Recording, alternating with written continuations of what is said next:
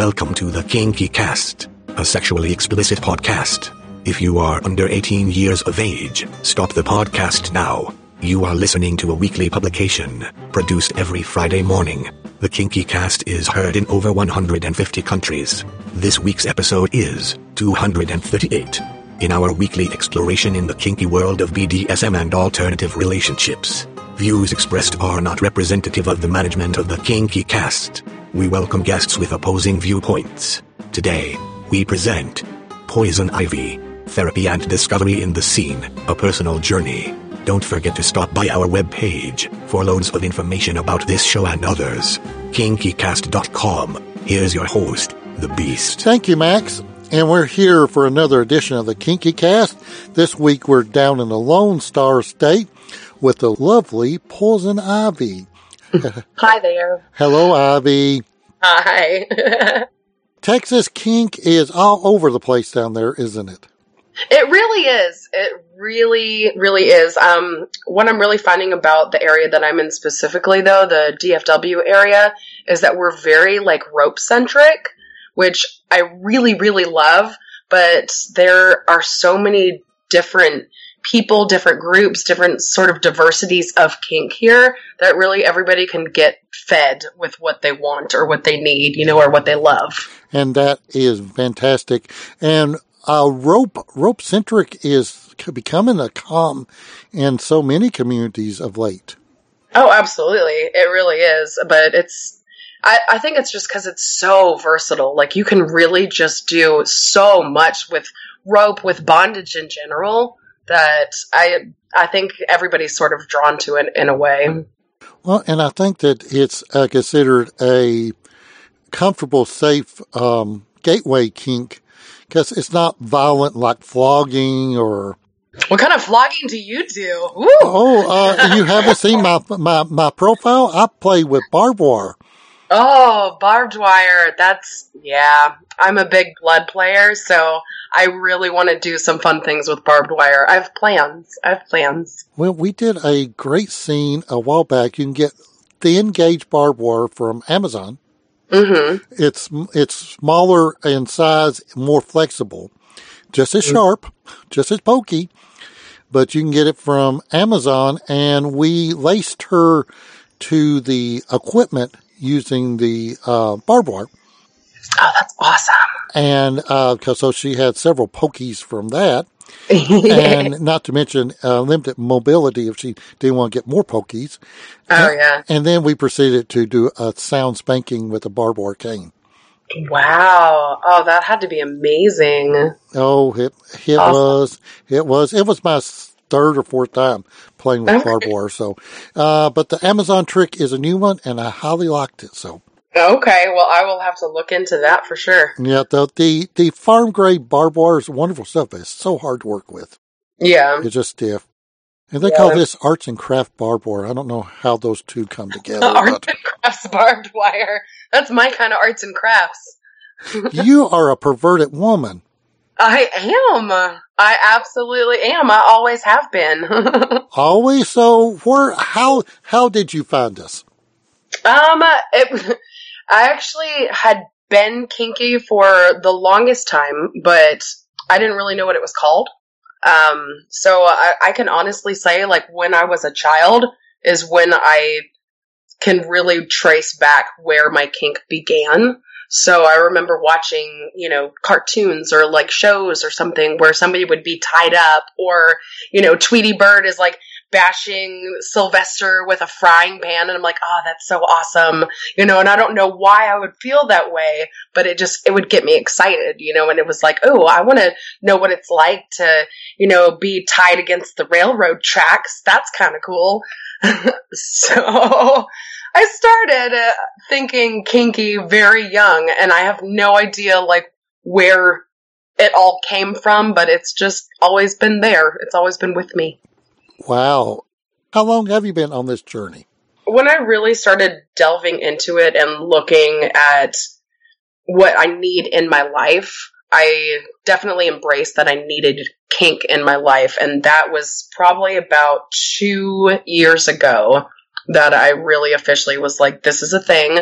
This isn't just on the weekends. It's not just that I like rough sex. I mean, you know, rough sex is great, but I needed more. So two years ago is really when I kind of stepped out and began to learn more about who I am and what I am and what I like and how to incorporate kink into my life in a healthy way. You had always been uh, the rough girl. Yeah. I have five brothers. I will always be the rough girl. uh, what was it like though trying to convert your uh, your sex partners before you found out that there was a whole kinky world out there? I don't know. I feel like I just sort of attracted those people. You know, I I just remember when you know I would be with somebody. I'd have a girlfriend or I'd have a boyfriend. And I was like, oh, you know, we should do this, and they're like, fuck yeah, we should do this. so you know, then I would be sitting there like you know, and they'd be choking me and I'm, you know, coming and it's just all great and stuff. And it was never something that was like, no, that's weird. We shouldn't do that thing. So maybe I just always sort of attracted like the kinky people in my life, but I never really knew what it was called until one of my friends was like, oh, you're, you're kinky. You should look at FetLife. And I'm like, I okay. And so I finally look at it and I'm like, oh, this is a thing. This isn't just me liking this stuff. People like this stuff. and game was was on. Oh, absolutely. it's been on ever since.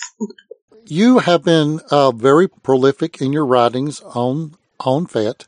Mm-hmm. A lot of writings, and we appreciate those. And that's what what first drew you to me. Uh, my significant other pointed you out, and I said, "Oh, Oh, interesting. and the topic of a lot of your writings is about mental and emotional health. Mm-hmm. And how is that in kink? How do you balance the two? It wasn't easy. When I started off my journey a, a couple years ago, I was very broken. I was very uh, just in pieces. I didn't know who I was. I didn't know what I was. I didn't know how to be in public around people without freaking out. And that is because I have um, chronic PTSD and I also have major depressive disorder. Those things mixed with, you know, anxiety disorders and, uh, you know, just other social disorders. Um, it really made it difficult for me to get out there and explore it. And that's why I think it took me up until a couple of years ago to really jump into the DFW community here to learn about things like that. So I actually met um, a couple people and they saw how broken I still was from my abuse that caused my PTSD and they encouraged me to go talk to a therapist, you know, and I did not for a while. And finally I did. And since then, my life has completely flipped around. And there are a lot of people that say that they will, you know, use kink as a form of therapy and it can be therapeutic, but me going to a therapist, me talking about these feelings, me getting it out there, me working through it has opened doors for me in my own personal life, in my vanilla life, in my kink life, and the journey that I've gone on to accept who I am and to become this person that I am now that is able to really open up about mental issues and mental health. I would not have ever been able to do that if it hadn't been that first step of me going to talk to a person, going to talk professionally to somebody that is there just for me to get all of those feelings out, to work through all those feelings. It is amazing that the vanillas often don't understand that we, you know, we have this violent personas in many parts of our of our kink culture, mm-hmm. and it's about power exchange and all sorts of of intense relationship types. But there's this caring, supportive sides that, oh, yeah. that run that is so so strong, and those people that kept encouraging you, encouraging you to get the help that you needed. I don't know that that happens in the vanilla, the vanilla setting quite the same way.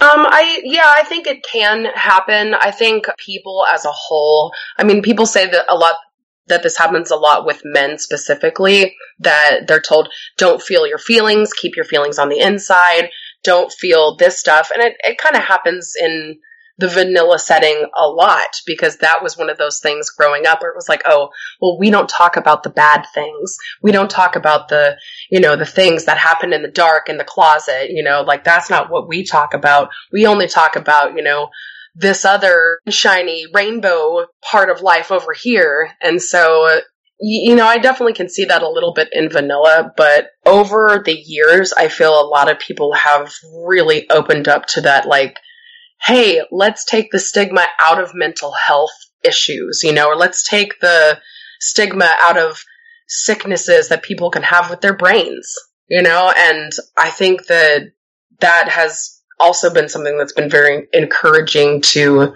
kinky people and vanilla people. But I, I definitely get what you mean though. It's it's a little bit more suppressive maybe in the vanilla area of life. Well, I think that and and maybe because of my uh, number of years I've been a kinkster, that I kind of forget what vanilla is sometimes. it's, it's a really good flavor of ice cream. I've been at this as a public player in the community since '94. Okay. And uh, uh, like you, I was kinky for many years before that in my private life. So, um, yeah, the therapist that you have found, you had this unique balance between um, finding a kink aware therapist. That how did that go? The therapist that I found wasn't kink aware until I was like, "Hey, so I need to get some help with some things in my life and in my past." And I need to lay these things out for you right here, right now. And if you think you can help me, then let's do this. If you don't think you can help me, then like, I'm okay with going somewhere else. And she was like, okay, lay it on me. So I was like, I am kinky. These are the things that I am into. These are some of the things that I like. I'm not going to go into horrible details about that. I am polyamorous. I have multiple partners that I absolutely love and I adore. And some of them are going to come in and out of my life while I'm in therapy with you. And that's just going to happen.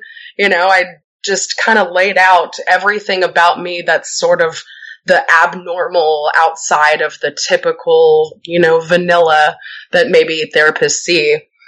And she just, she sat there for a couple minutes and she just kind of took it all in. She thought about it. She wrote down some notes and she was like, I have never had anybody before that is kinky. I've never had anybody before that's polyamorous. I've never had anybody before that has, you know, dealt with the amount of different things in your life that you've dealt with. But like, why would I run away from that? Let's learn. Let's do this together. Let's learn together. And she was always a very big advocate for me to explore more of the things that I wanted and more of the things that I loved in kink and like willing to learn about that as well. Willing to, okay, well, I don't really know what that is but I'm going to look into that. And in our next session, then we can talk about that because I don't really know what you're talking about right now. And she was just amazing, absolutely amazing. So it's like I, I turned a non kink aware therapist into a kink aware therapist. And it was really just kind of perfect the way it worked out because she was just willing to jump in head first. And that is amazing. I, I, I applaud her for her uh, boldness and and uh, eagerness to learn this alternative culture mm-hmm. that we found ourselves in. PTSD. Yes. You are a sadomasochist. I am. and PTSD, uh, those seem to be a, that seems to be a, a, edge play, just being in a, in a dungeon for some people, that's edge play. How do you do it? Well, one, uh, I actually, me and one of my partners, we teach classes, and we actually teach a class about edge play. And essentially, like the conclusion is it, of it is edge play doesn't exist because everybody's edges are different, you know, or maybe edge play is whatever you want it to be.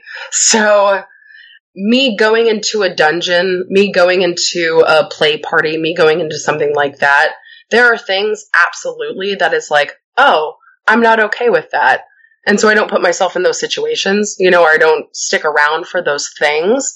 But being in therapy, I talked about my trauma over and over and over and over until it became this thing that almost was like urethral. Like I didn't know if it was real anymore to a point because I had just talked it to death.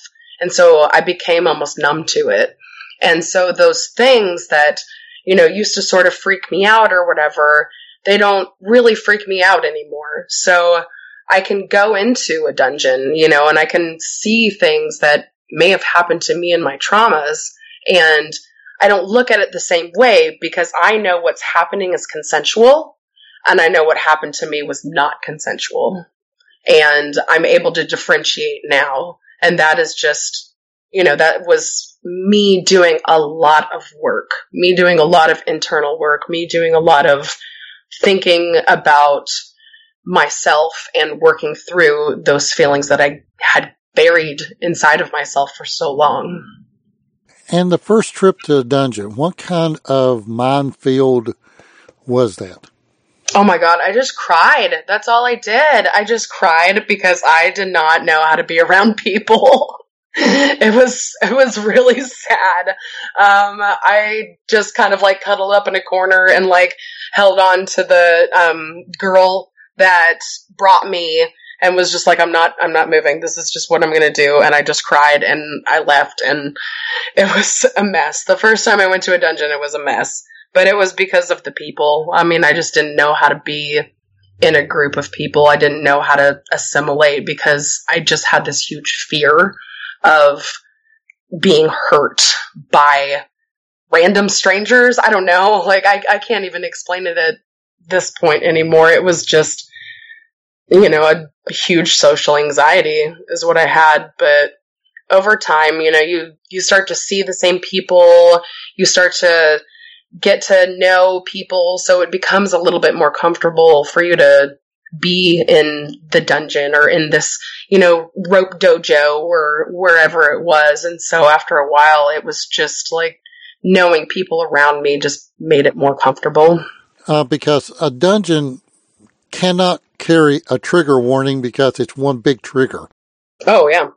There is always somebody to be triggered by something in the dungeon every time it's open, that's just the risk that, that one takes. Mm-hmm. So you're between your first and second visits.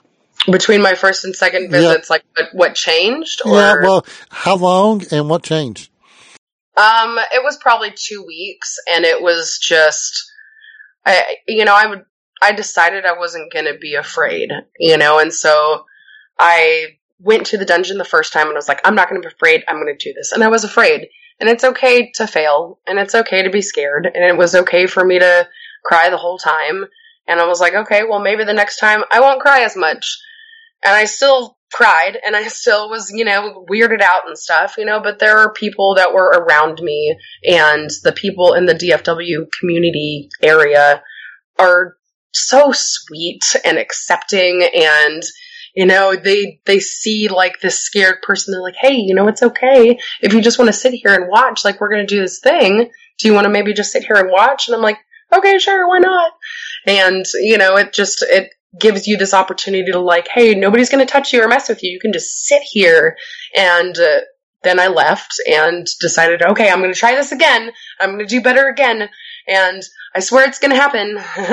but it it was really just an internal thing for me. It was very much a I'm going to conquer this. I'm not going to be a victim. I'm not going to be controlled by my past. So we're just going to keep going. And uh, eventually I waltzed in there and was like, hey, what's up, bitches? and now I know a whole bunch of people. and, and learning to be vulnerable. And how did that come about? I mean, you are you, you, you have this, uh, this issue that you you can be triggered by things, and yet in play we become very vulnerable to our partners, oftentimes. And how did how did you uh, handle those feelings? Um, I at first I really was not allowing myself to be vulnerable.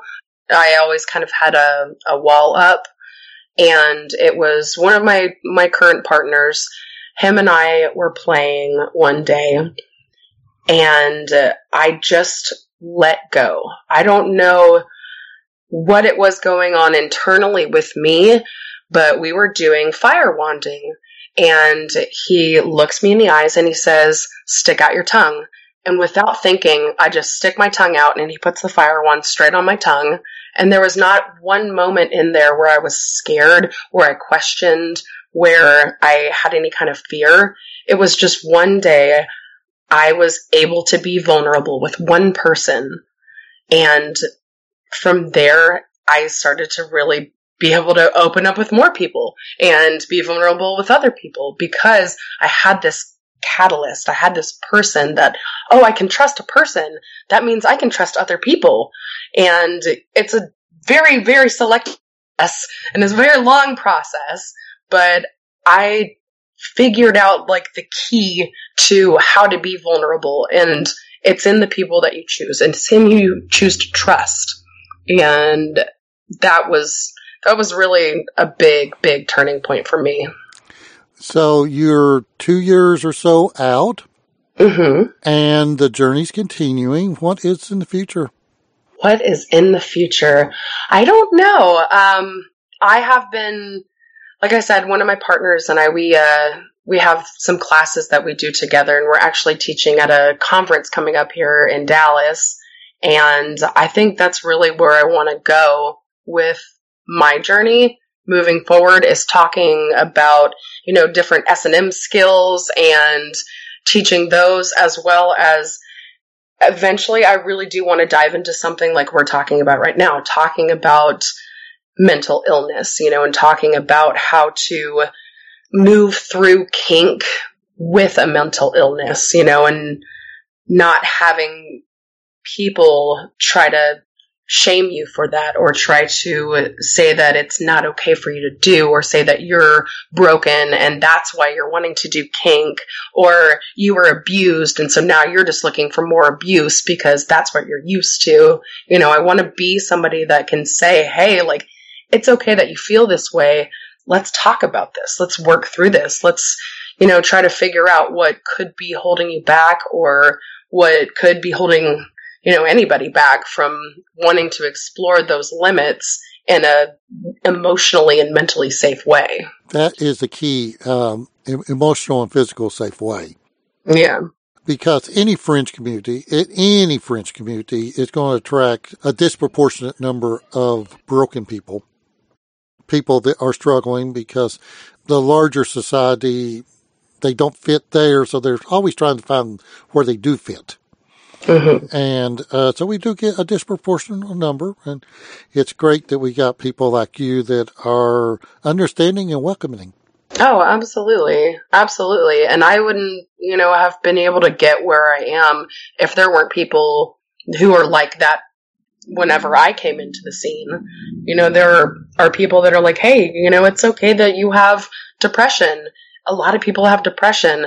Like, you can't let that control you. Go get some medication, you know, and then like, let's talk about this. And very supportive. And so now that's what I really try to be. I try to be that person that is supportive and that pushes people to get the help that they need. You know, one of my friends actually today was like, I'm having these really bad feelings and, you know, I'm having these different kinds of thoughts. And so, you know, I really helped her get to, you know, this place that she was able to reach out for help, you know, and she was able to get some help that she needed. And it's because there's not a lot of people that are willing to, you know, jump in there and get into that messy emotional mental place with you. But there are those gems, you know, and I found that for sure. And I want to be that for sure. Those people that will do that. Well, I think we need every community needs those those conduits to Yeah. connect uh, the struggling person with the help that they need, and it is a messy job sometimes. It's very messy. I applaud you for your for your work. Thank you. It's been great having you, Poison Ivy. it has been very fun. I really enjoyed talking about this, so thank you. Thank you. Listeners, we've been with Poison Ivy from Texas. You can look at the uh, page and there'll be some more links there. Thank you for listening. You have been listening to episode 238 of the Kinky Cast. For more information about this show, go to kinkycast.com. The Kinky Cast is a production of Rooster in the Round. On behalf of all our Kinky crew, I'm Max. Join us next week when we present Cat on Chastity.